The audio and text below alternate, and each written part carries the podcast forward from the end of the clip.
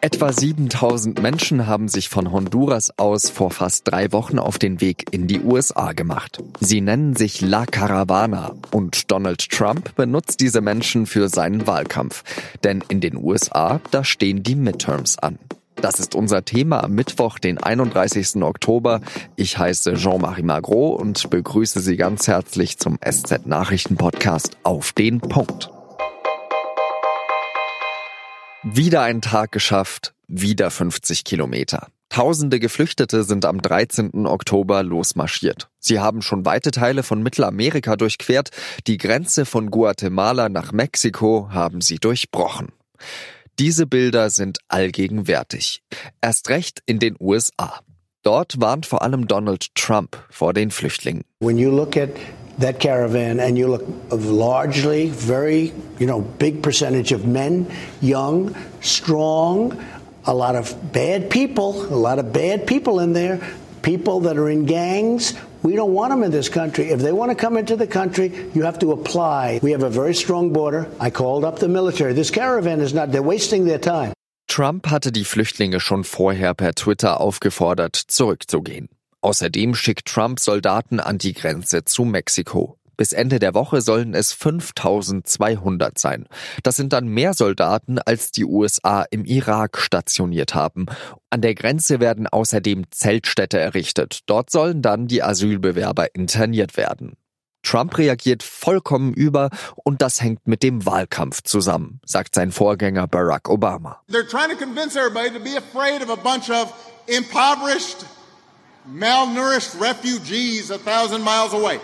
That is the most important thing in this election, not health care. Suddenly, it's this group of folks.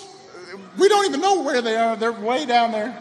Obama sagt, die Karawane sei nur ein Wahlkampfthema für die Midterms, die US-amerikanischen Zwischenwahlen, die am 6. November stattfinden. Bis dahin ist La Caravana jedenfalls noch lange nicht an der Grenze. Die Flüchtlinge brauchen noch mindestens ein paar Wochen. Über die Menschen, die auf dem Weg in die USA sind, spreche ich jetzt mit Sebastian Schöpp. Er ist Redakteur in der Außenpolitik der Süddeutschen Zeitung und beschäftigt sich dort mit den spanischsprachigen Ländern. Sebastian, wieso kommt diese große Gruppe an Flüchtlingen eigentlich gerade jetzt? Die Migration in äh, Zentralamerika in Richtung USA ist kein neues Phänomen. Die gibt schon seit Jahren, eigentlich jetzt seit Jahrzehnten.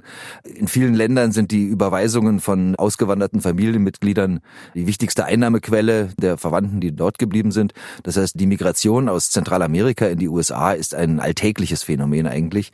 Es ist nur so, dass die Flüchtlinge oder diejenigen, die auswandern wollen, erkannt haben, dass sie eine höhere Sichtbarkeit erlangen, wenn sie gemeinsam gehen. Deswegen gab es in Honduras, in der Stadt San Pedro Sula, die die eine besonders gefährliche, besonders arme Stadt ist, einen Aufruf, gemeinsam loszuziehen. Das war Mitte Oktober und daraufhin hat sich diese Caravana, wie sie sich selber nennen, auf den Weg gemacht. Das sind mehrere tausend Leute, die inzwischen in äh, Mexiko angekommen sind. Was läuft denn da alles schief in diesen Herkunftsländern? Honduras, Guatemala, El Salvador sind drei kleine Länder, drei sehr arme Länder, die nur in einer einzigen Disziplin, kann man sagen, an der Spitze liegen, das ist die Mordrate. Also äh, El Salvador und Honduras haben laut UN-Statistik die höchste Mordrate der Welt. Das hat zu tun mit der großen Gewaltbereitschaft, die dort in der Gesellschaft vorhanden ist. Äh, Auslöser für Gewalt ist immer Armut. Dazu kommt der Drogenhandel. Diese Länder sind Korridorstaaten für den Drogenhandel aus Kolumbien und anderen Coca-Anbaugebieten. Diese Länder leiden nicht nur unter Armut, sondern eben auch unter einer extrem hohen Gewaltkriminalität, die das Alltagsleben für die Menschen sehr, sehr schwer macht. Welche Anstrengungen müssen denn diese Flüchtlinge unternehmen? Das sind ja über 2000 Kilometer teilweise, die die laufen müssen. Die Strapazen sind äh, unvorstellbar. Diese Leute sind ja nicht ausgerüstet für einen langen Marsch. Die laufen in Flipflops, die laufen in, in Turnschuhen oder, oder halb barfuß. Sie haben unheimliche Widerstände zu überwinden. Viele setzen mit Hilfe von, von Gummireifen, von LKW-Reifen über den äh, Rio Suchiate, das ist der, der Grenzfluss. Und in Mexiko erwarten sie auch ja, schlimmste Bedingungen. Es gibt dort sehr viele Gangs, die die Flüchtlinge ausrauben, äh, bedrohen, vergewaltigen, Männer wie Frauen in Bordelle verkaufen. Also wirklich ganz, ganz schlimme Zustände. Wenn sie nicht zu Fuß gehen, versuchen sie es oft mit einem Zug. La Bestia heißt das. Das ist ein Güterzug, der an der Grenze losfährt und halb Mexiko durchquert. Und das sind zum Großteil Tankwagen. Die Leute halten sich also daran fest. Die Fahrt dauert sehr lange, viele schlafen ein, fallen herunter, man findet immer wieder Leichen am Gleis. Also es sind ganz grauenhafte Zustände. Donald Trump hat ja jetzt angekündigt, er wird 5200 Soldaten an die Grenze zu Mexiko schicken, gerade um diese Zuwanderung zu verhindern. Spielt das dann bei diesen ganzen Anstrengungen, die diese Flüchtlinge hinter sich haben, dann überhaupt eine Rolle? Die Flüchtlinge haben keine Chance, die, die Grenze zu überqueren.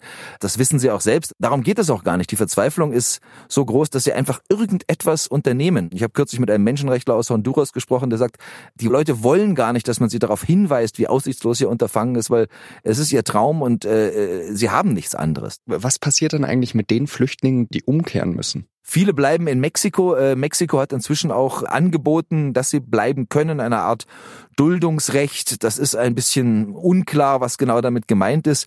Die Verhältnisse in Mexiko sind auch nicht so, dass man sagen kann, das ist der Traum. Aber natürlich sind die Verhältnisse in Mexiko etwas besser als in Honduras oder El Salvador. Also viele werden das dann wahrscheinlich auch annehmen und äh, möglicherweise dort bleiben, was aber nicht heißt, dass sie dadurch jetzt ein sehr viel besseres Leben haben. Das ist ja auch ein Wahlkampfthema für Trump. Bald kommen die Midterms. Er warnt da ja eben auch vor dieser hohen Kriminalität, die ins Land käme. Ist das wirklich ernst gemeint? Der Urgrund, dass Mittelamerika so unter einem Gewaltproblem leidet, sind eigentlich die Bürgerkriege der 1980er Jahre. Das heißt, Gewalt ist dort in gewissem Sinne endemisch. Viele Familien kennen gar nichts anderes. Die Großväter und Väter waren schon in die Kriege verstrickt. Schon damals gab es eine starke Auswanderungsbewegung in die USA. Die USA waren ja große, starke Akteure in diesen Kriegen. Es war noch kalter Krieg zwischen äh, der Sowjetunion und den USA. Es ging darum, Kommunisten zu jagen, vermutete Kommunisten, die also angeblich in, in Mittelamerika Umstürze planten, die Länder wie Guatemala in ein neues Kuba verwandeln wollten. Das war der Grund für diese Kriege damals. Viele Menschen gingen damals schon in die USA. Sie flüchteten einfach vor diesen Kriegen siedelten sich in US-Großstädten an, Los Angeles, Washington und wegen der dort vorhandenen Perspektivlosigkeit, auch wegen der hohen Arbeitslosigkeit und dem ganzen Elend gründeten sich dort Straßengangs, sogenannte Maras, Mara Salvatrucha, Mara Trece, die entstanden eigentlich in den Slums der US-Großstädte. Und viele der Anführer wurden deportiert, zurückgeschickt nach Mittelamerika, wo sie aber im Grunde auf das absolute Nichts trafen. Ne? Das Einzige, was sie mitbrachten, war ihre Gewaltbereitschaft. Und daraus sind eigentlich letztlich diese Straßengangs entstanden, die heute organisierte Kriminalität im großen Stil betreiben und die eben eine Gewaltbereitschaft haben, die jeder Beschreibung spottet. Vielen Dank. In der aktuellen Ausgabe der Süddeutschen Zeitung steht übrigens ein Text von Sebastian Schöpp über La Caravana und die Geschichte des Menschenrechtlers Donny Reyes, der diese unvorstellbare Reise gemacht hat und heute wieder in Honduras ist. Und jetzt drei weitere Nachrichten, die an diesem Mittwoch wichtig sind.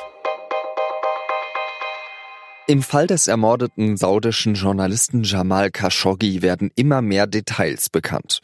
Ein türkischer Staatsanwalt hat jetzt gesagt, Khashoggi sei im Generalkonsulat des Königreichs Saudi-Arabien in Istanbul erwürgt worden.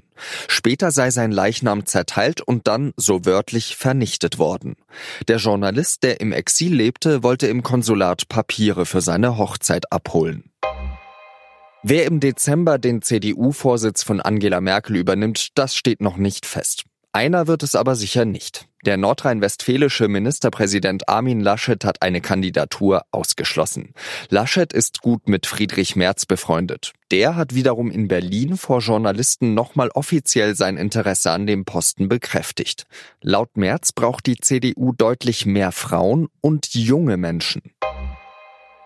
Gut 10.000 Menschen warten in Deutschland auf ein Herz, eine Lunge oder ein anderes Spenderorgan. Doch im letzten Jahr gab es weniger als 800 Organspender, deren Organe nach ihrem Tod gespendet wurden. Das Bundeskabinett hat jetzt ein Gesetz auf den Weg gebracht, das das ändern soll. Erstens sollen Krankenhäuser mehr Geld für die notwendigen Operationen bekommen. Zweitens soll die Rolle der Transplantationsbeauftragten gestärkt werden. Sie sollen zum Beispiel Zugang zu Patientenakten bekommen. Das kritisiert wegen fehlenden Datenschutzes die Stiftung Patient Patientenschutz. Das war der SZ-Nachrichten-Podcast auf den Punkt. Redaktionsschluss war 16 Uhr. Und meine Empfehlung für heute ist die neue Folge vom SZ-Podcast Das Thema. Da geht es heute um die Krise in der katholischen Kirche. Papst Franziskus ist ja als großer Reformer gestartet, sollte vieles in der Kirche verändern, aber mittlerweile hat er viele Gläubige gegen sich aufgebracht.